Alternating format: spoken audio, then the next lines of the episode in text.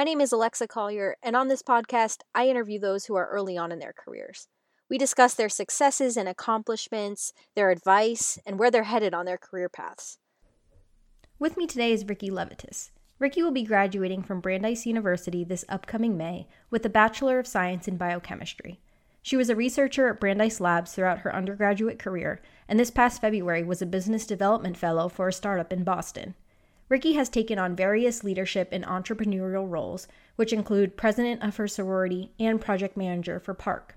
Through her project manager position, Ricky enabled a product that prevents drug facilitated sexual assault to be available to students across Brandeis's campus. Welcome, Ricky. Thank you so much for being here. Thank you so much for having me. Of course, of course. So let's jump right in. You already had such a fascinating career journey already, and you haven't even graduated yet, which is absolutely incredible. So, before we dive into your various accomplishments, I'd love to hear a bit more about your major and what opportunities you hope it'll lead you to or already has led you to.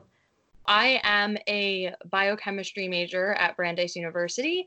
I started when I first got to Brandeis as a biology major, and I was also actually pre med then. Um, and after I became an EMT, um, I decided I wasn't going to pursue pre med anymore. and during that same time, I fell in love with organic chemistry and made the decision to change from biology to biochemistry. And when I made that change, my tra- trajectory was then really strictly just bench work. I had PhD aspirations post undergrad, and I knew I really just wanted to be in that biotechnology and pharmaceutical research space and i liked that a lot more than academic research because of the you know various applications to help people cure diseases improve mm-hmm. quality of life and things like that um, and my major really did help me to better understand the lab work that I was already involved with on campus at the time, and also the uh, pharmaceutical research I ended up pursuing uh, later on after switching my major. Mm-hmm. And additionally, from my major and also from my research experiences, I had the opportunity to present a poster of my research at a handful of both local and national conferences during my junior year.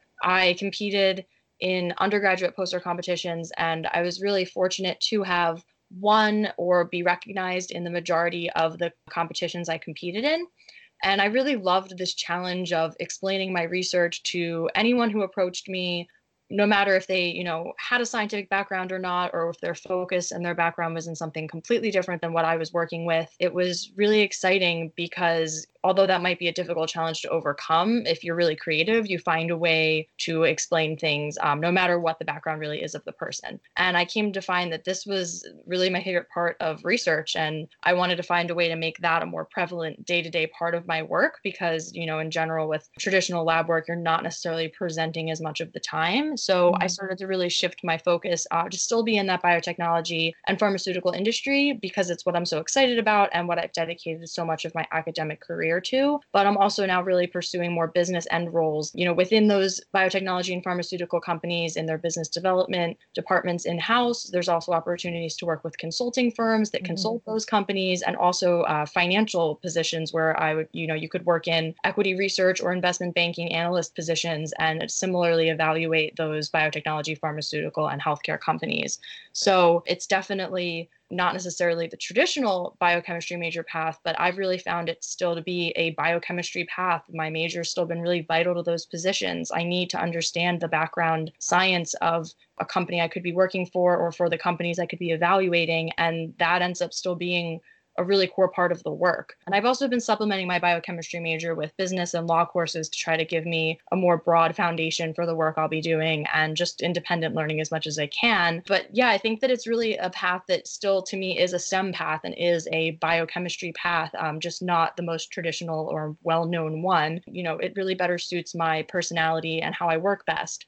I get to combine the science background with the things I found I loved most about presenting my research. And this new trajectory really puts me closer to my longer term goals of pursuing an MBA and someday having my own startup that's focused on applying science to solving social issues, which is exactly the kind of work I actually got to do this past year as a project manager on campus. Nice. I, I love hearing this part of your journey. It definitely seems like you made the right choice by switching your major to biochemistry being able to compete in in poster presentations, being able to do research while balancing presenting as well. And I love how you carved your own path through your experience in classes. Was that major change difficult? Was it scary? Interested in hearing how you were feeling when you were deciding to change that major, because I'm sure that it's probably scary to a lot of others who aren't sure if that change is going to be the right one and what if they regret it for me, when I made the decision to go from biology to biochemistry, it actually didn't really change too much from where I was mm. at at that point in my academic career because the way that it's structured at Brandeis, the biology and biochemistry um, paths are still almost completely parallel up to the point where I had made the switch. So it was actually more about what classes I would enroll in in the future than the classes that I was already taking.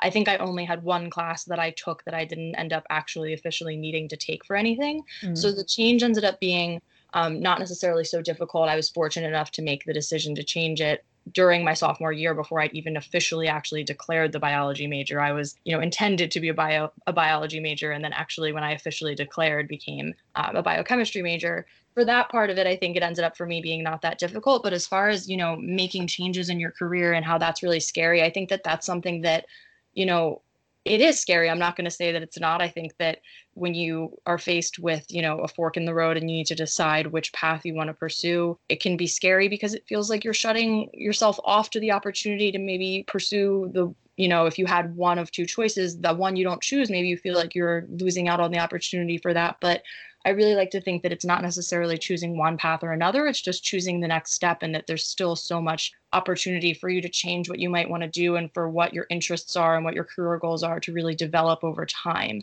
And I think that keeping that in mind can help make some of those, you know, seemingly really overwhelming or scary changes you might make in what you're looking to do seem a little bit less intimidating and a little bit less larger than life.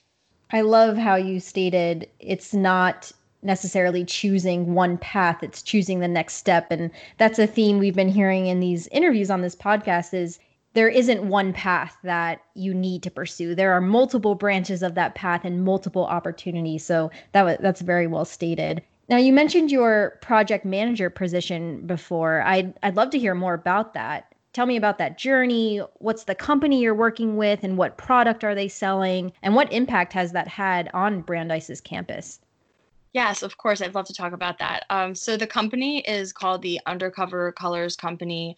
They have a product that's called Sip Chip, and this can um, this product can detect the most common date rape drugs in over hundred beverages. So this wow. chip is very impressively accurate and reliable. It works within minutes, and it's about the size of a quarter, if not even a little smaller. And they sell their chips and accessories to easily carry them with you on their website.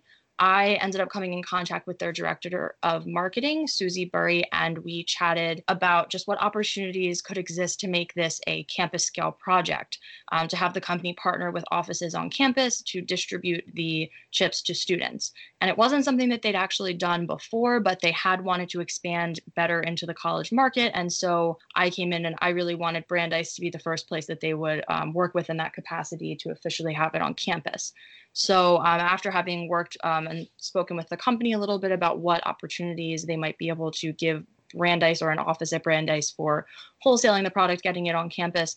Um, I went to the Prevention Advocacy and Resource Center. Um, we call that PARC on campus um, because I knew that they were the right office for this. I knew that you know that's what they work in. This is the work they do, and I knew they would be the place to really make this project happen. And Student Union also was our other main partner. They provided all of the funding that made access to these chips completely free for students. So Student Union through their emergency fund, we ended up applying for funding for um, this. They have this large amount of money that's set aside, and as a student, you can apply to it throughout the semester for projects that become pressing that you wouldn't have known to budget for ahead of time that would be important for student life, student safety, et cetera. So that was where the funding for the project ended up coming from. And we were really grateful for that. We had a very large fundraiser set up for the project originally, and Student Union came in with that funding to really bring this above mm-hmm. and beyond what we originally planned. And then the mindset that we sort of went into it um, with those two organizations being the lead organizations on the project was that nobody should really have to carry or use this chip to prevent drug facilitated sexual assault. But we hope to be able to empower students to feel safer and more confident by just having these chips available to them or having them with them or being able to use them. And also just by calling attention to this specific issue that had otherwise gone in my opinion, without as much attention on campus. Um, we better educated the whole campus community on safe practices about this issue and just brought more attention to it to move closer to a culture where that type of behavior wouldn't be tolerated anymore. So that was something that we really tried to emphasize and focus on was that, you know, yeah, we shouldn't have students need these chips but mm-hmm. the reality is is that drug facilitated sexual assault is a problem you know across all college campuses brandeis is not immune to that problem um, and it's certainly not exclusively a brandeis problem this is a problem across the country across the world in not just college campuses too um, so we really tried to take that multifaceted approach to it um, we involved a lot of different offices and departments and student groups as much as possible to really get the whole campus involved we did educational presentations for a lot of different groups so that mm-hmm. they know how to use the chips to teach other students on campus how to use them. And we ultimately had over 20 on and off campus locations that would have the chips available. Uh, we had all of the, for example, all of the offices in the community living buildings, the Department of Community Living's offices had them. Um, we actually also, we had the Intercultural Center involved, we had the Health Center involved, we had all of the different partner offices. Uh, campus's Plan B vending machine had the SIP chips in them. And we also had Greek organizations involved. Um, in the one weekend we were on campus during the project before COVID 19. Uh, there was the first large scale Greek life uh, sponsored event where they had SIP chips available throughout it. So we planned essentially to use the second half of the semester as a model to see how many chips the student body would regularly need, what locations were most effective, and then to build the project from there. And unfortunately, COVID 19 interrupted this as mm. long, along with everything else in the world. It was interrupted after completing exactly one week of having the chips on campus. So we got that week done and that was when um, we started to get the news of uh, basically, and everyone got sent home. And in that one week, though, we actually came close to running out of our initial order. Um, wow. Um, yeah, so we expected that order to last us the rest of the semester at the very least, if not beyond. And in that first week, we came close to having none left you know there isn't you asked about the impact on campus there's not necessarily a quantitative way right now to necessarily measure you know the efficacy of the chips and actually preventing drug facilitated sexual assault or exactly how many students used them and things like that. But that is something we're hoping to be able to see more long term on the next campus climate survey. What we do know is that students on campus responded in a volume that really truly none of us predicted um, just given how many chips were picked up in the first week really shows the campus's need for something like this that this was something that people felt like they needed that this was an issue that they cared about and wanted to have something that they could do. Of course you know anecdotally we've seen um, both through a survey through student union and just generally responses from students that this was something that really mattered to them. And also it's been really nice in the past couple of weeks actually um, for the work i did on this project the dean of students office um, gave me um, one of their student life awards um, for social consciousness and activism and the Prevention Advocacy and Resource Center, PARC awarded me their Student Partner Award for the work on this project. So some, you know, tangible representations of the impact that on the larger campus scale that this project had in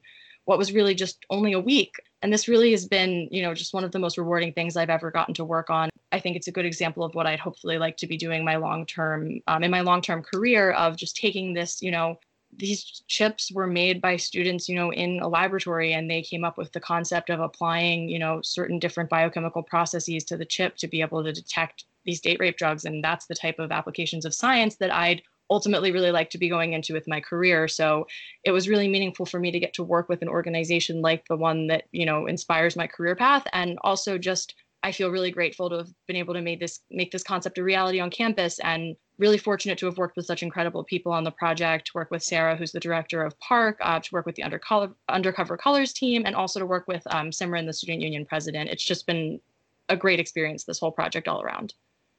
Wow. I mean, what an experience. I am blown away.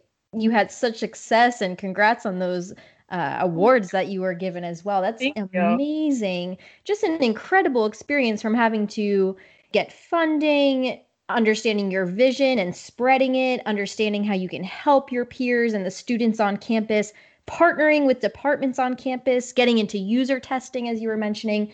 Absolutely incredible experience. And this is a, a side project for you as well. You also have classes in school going on.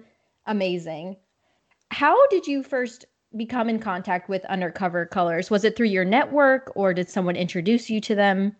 Uh, so actually, I just um, I follow their social media pages, and I saw them. Um, they posted on Facebook, "Hey, community, is there any, you know, anyone who we're not reaching well enough with our product right now?" And I ended up responding in a message. Um, not much of a public Facebook commenter, I guess myself, but I responded to their page and just said, "Hey." as a college student, I think that there's not as much awareness of this product amongst my peers, and I'm wondering what you're doing with that market that was when essentially the director of marketing responded was like, hey, let's chat. I'd love to talk about that. That's something we're interested in. And it really just took off from there. Um, I don't think I ever expected when I messaged um, their Facebook page that that would sort of be what like that this would all happen, that it would lead to all of this. But I think it just shows you the power in just reaching out to someone or an organization that you have aligned values with and just seeing what happens and that you never really know what'll come of a connection that you make. Right. That is, yes, you are living proof that it uh-huh. never hurts to reach out, right? Worst comes to worst, they don't answer or say no. And okay, fine. Yeah. wow. That's very, very inspiring and a very well told journey. I enjoyed, really enjoyed listening to that. Would like to dive into another amazing experience you've had, which was working as a business development fellow for a Boston biotech startup company what was that like working in that fast-paced environment? Was it a fast-paced environment? And how did it differ from your research position at brandeis labs? Working in business development um, is very different from lab work even though at the core they're both about you know the same scientific knowledge and understanding.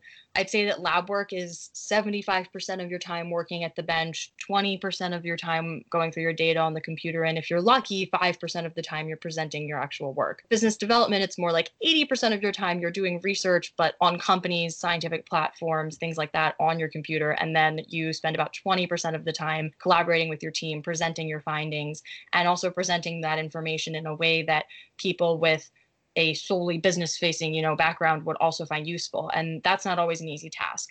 Um, i'd say both are fast paced but in a different way. Any work that you do at a startup um, is going to be really fast paced if you don't move fast with a startup you know you miss out on opportunities you might quickly run out of funding. So startups really provide an environment truly unlike any other.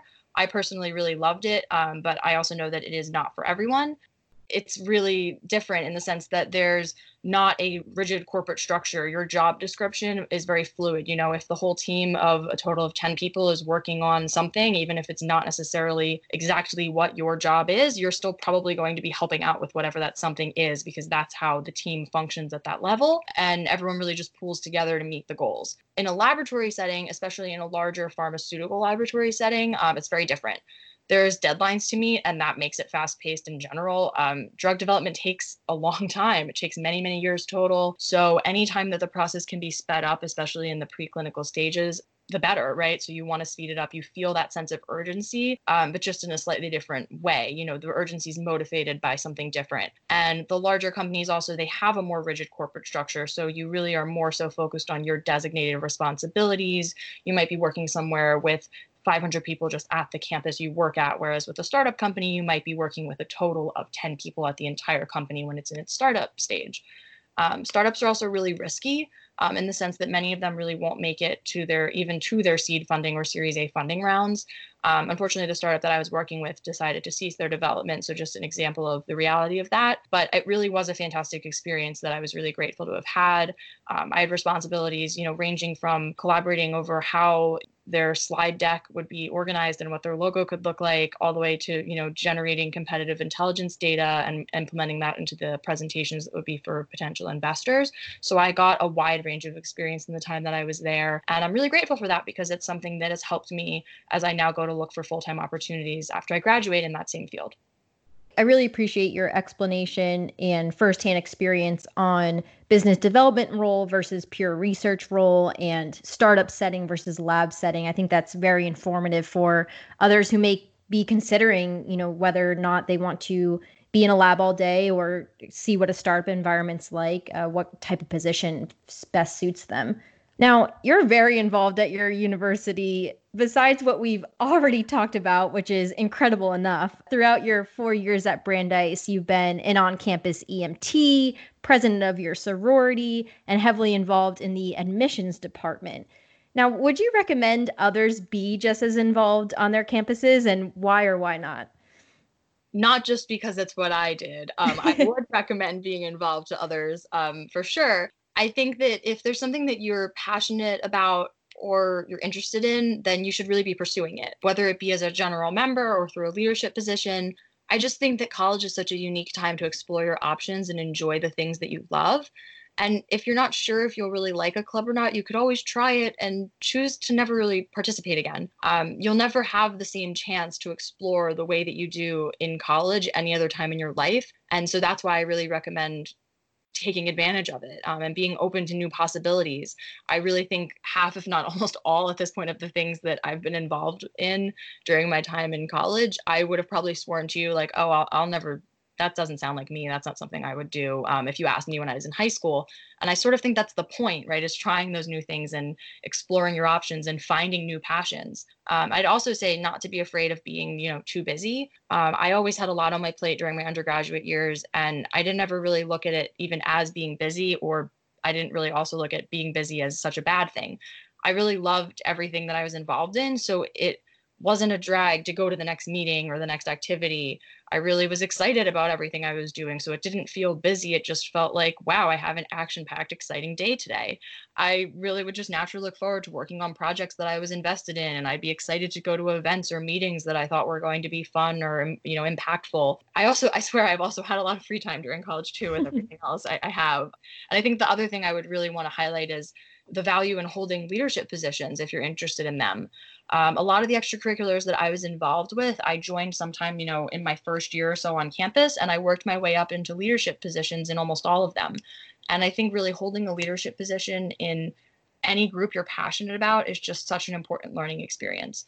Leading amongst your peers builds character like nothing else, and you really do learn a lot about yourself when you take on responsibility for others.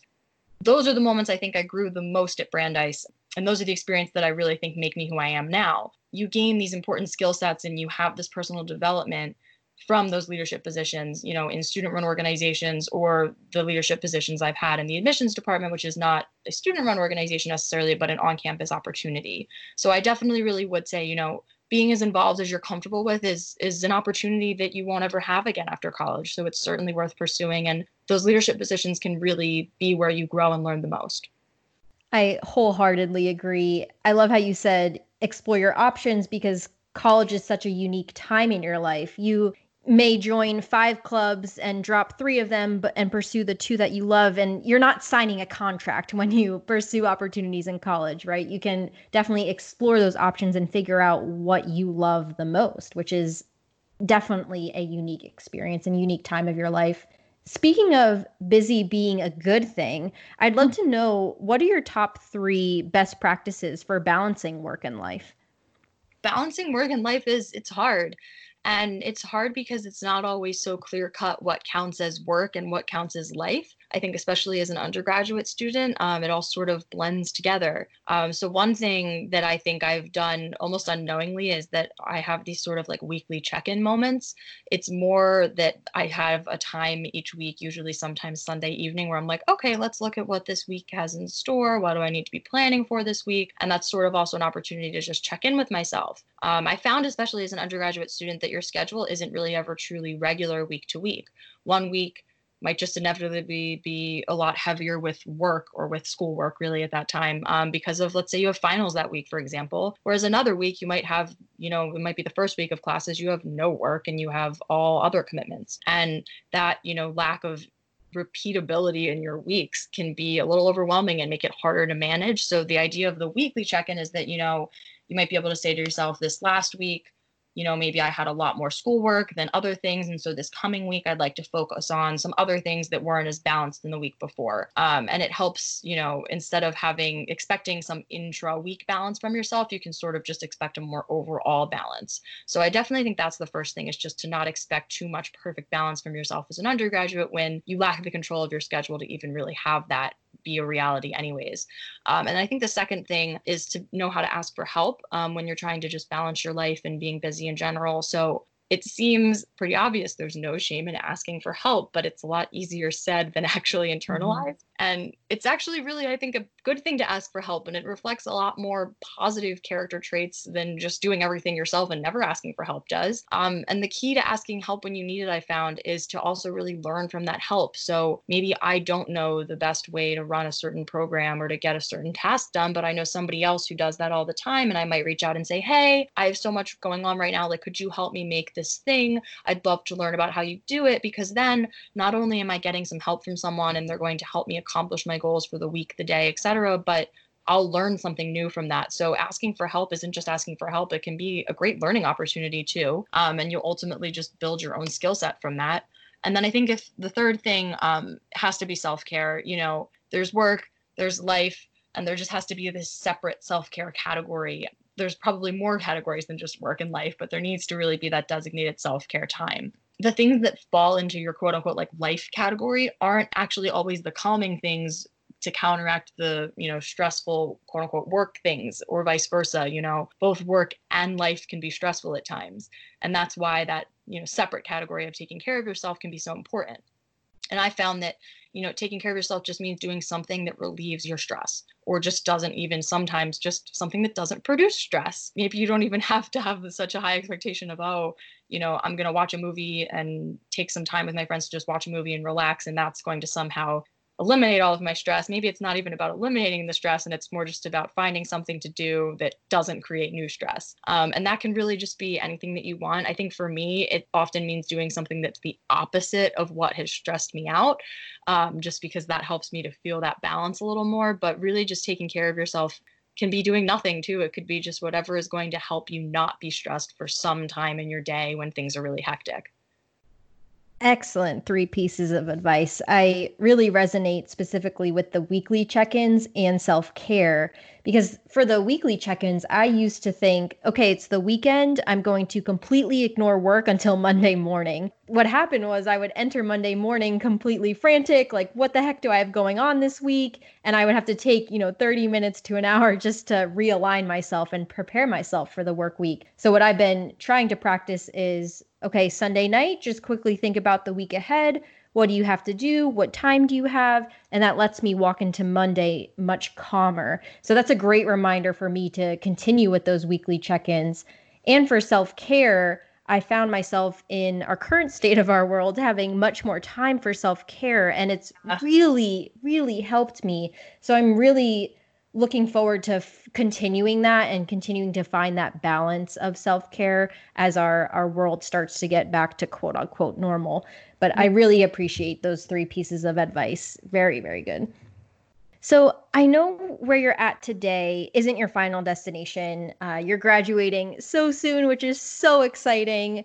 And you've mentioned your passion for business development, and perhaps that's the the path you're going to pursue after graduation. Would love to know more about your next steps and specifically what tools and resources have been helping you figure out what's next for you figuring out what's next is um, it's a very unique situation right now. Um, if you ask me, oh, what's next? It, on February 1st, I'd have a different, probably a very similar answer of what I'd like to be next, but mm-hmm. a different approach than I do now. Things are, you know, quite unprecedented with everything with COVID 19. Um, so, as far as what I'm looking to do next, I'm pretty open as long as I'm moving in the direction I'd like to with my career path and I'm combining that science background with the newer business experience. And as it turns out, um, there's actually a lot of different roles. Um, like I'd mentioned, you know, business development in house with companies, there's consulting opportunities, there's financial analyst positions. So, there's a lot of different opportunities that ultimately I'm open to as um, we go through this quarantine process and as hiring starts to unfreeze places, um, there's really a lot of different ways that what might happen might go. And I think that just open mindedness has been really important as I've explored some of these different options. A year ago, I probably wouldn't have even known some of those positions existed or that those were jobs that I could have been doing. And I think that really just doing as much research about the job market and learning about what you know different career paths people who study what you studied end up doing i think that that's something that everybody can be doing no matter where you're at in your college or career timeline during COVID, I think it's a great opportunity to just sort of evaluate options. As far as tools to make it happen, you know, if networking was everything before, it is all we have now. um, and it's just so important to be building your network throughout your time in undergraduate um, so that you have that foundation for when you graduate. Um, and i really i know networking feels you know like if you're new to networking it might feel like this forced awkward professional socializing um, but it really does get easier as you go. And you 100% get out what you put into your network. So um, that's something I think also that can be quite rewarding about networking. You know, if you're putting in time and effort to make connections, those connections will reward you with opportunities. Um, and my network has really helped me to connect with people and find opportunities I otherwise never really could have. And I'm relying on that network now in the wake of COVID 19 uh, more than ever. Um, as far as tools to facilitate professional networking, obviously LinkedIn is at the top of the list. I've been active on LinkedIn since my sophomore year. Um, I remember when I was first making a profile, I was very intimidated by it. I just was, I just felt like I wasn't old enough yet to have a LinkedIn. Mm. I sounds sort of silly now, but at that time, I guess three years ago when I was working on that, two and a half years ago, I wasn't sure. I was like, oh, is it too early? But it's never too early. It really is great to start earlier because you it allows you to connect with people and then stay connected with them as you go instead of creating a LinkedIn a little bit too late in the game and retroactively having to go back and connect with people that you met too long ago. That might not be as successful. So even if you are thinking, if you're listening, you're thinking, oh, I don't know, I'm too early in my career or my college timeline to really have a LinkedIn. Like I don't think there really is a too early. Um, there's really only a too late.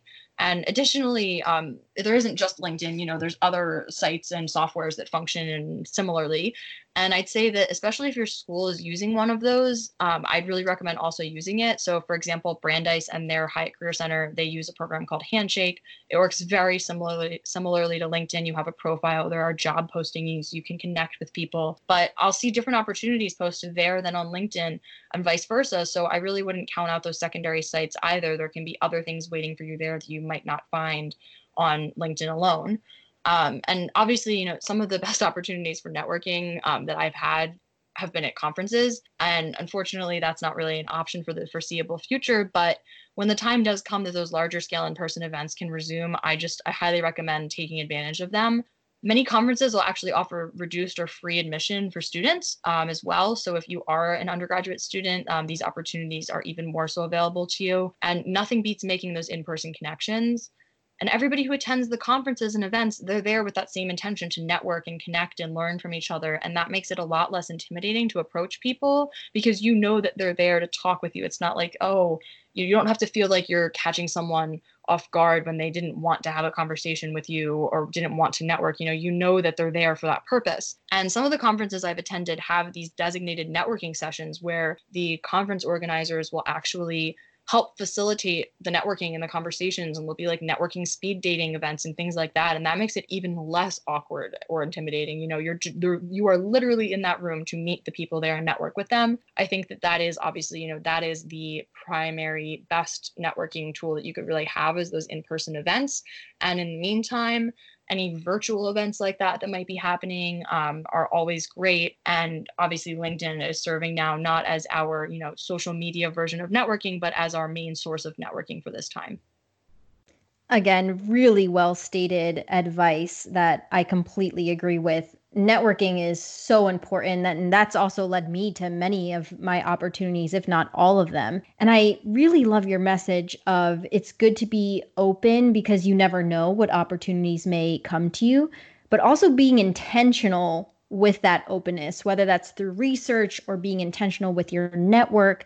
It is a balance there and it really seems like you found that which is again inspiring and wonderful wonderful advice my final question here for you today is What is your proudest accomplishment? Now, this can be big, it can be small, related to work, related not to work, can be from 10 years ago or from yesterday. What is your proudest accomplishment?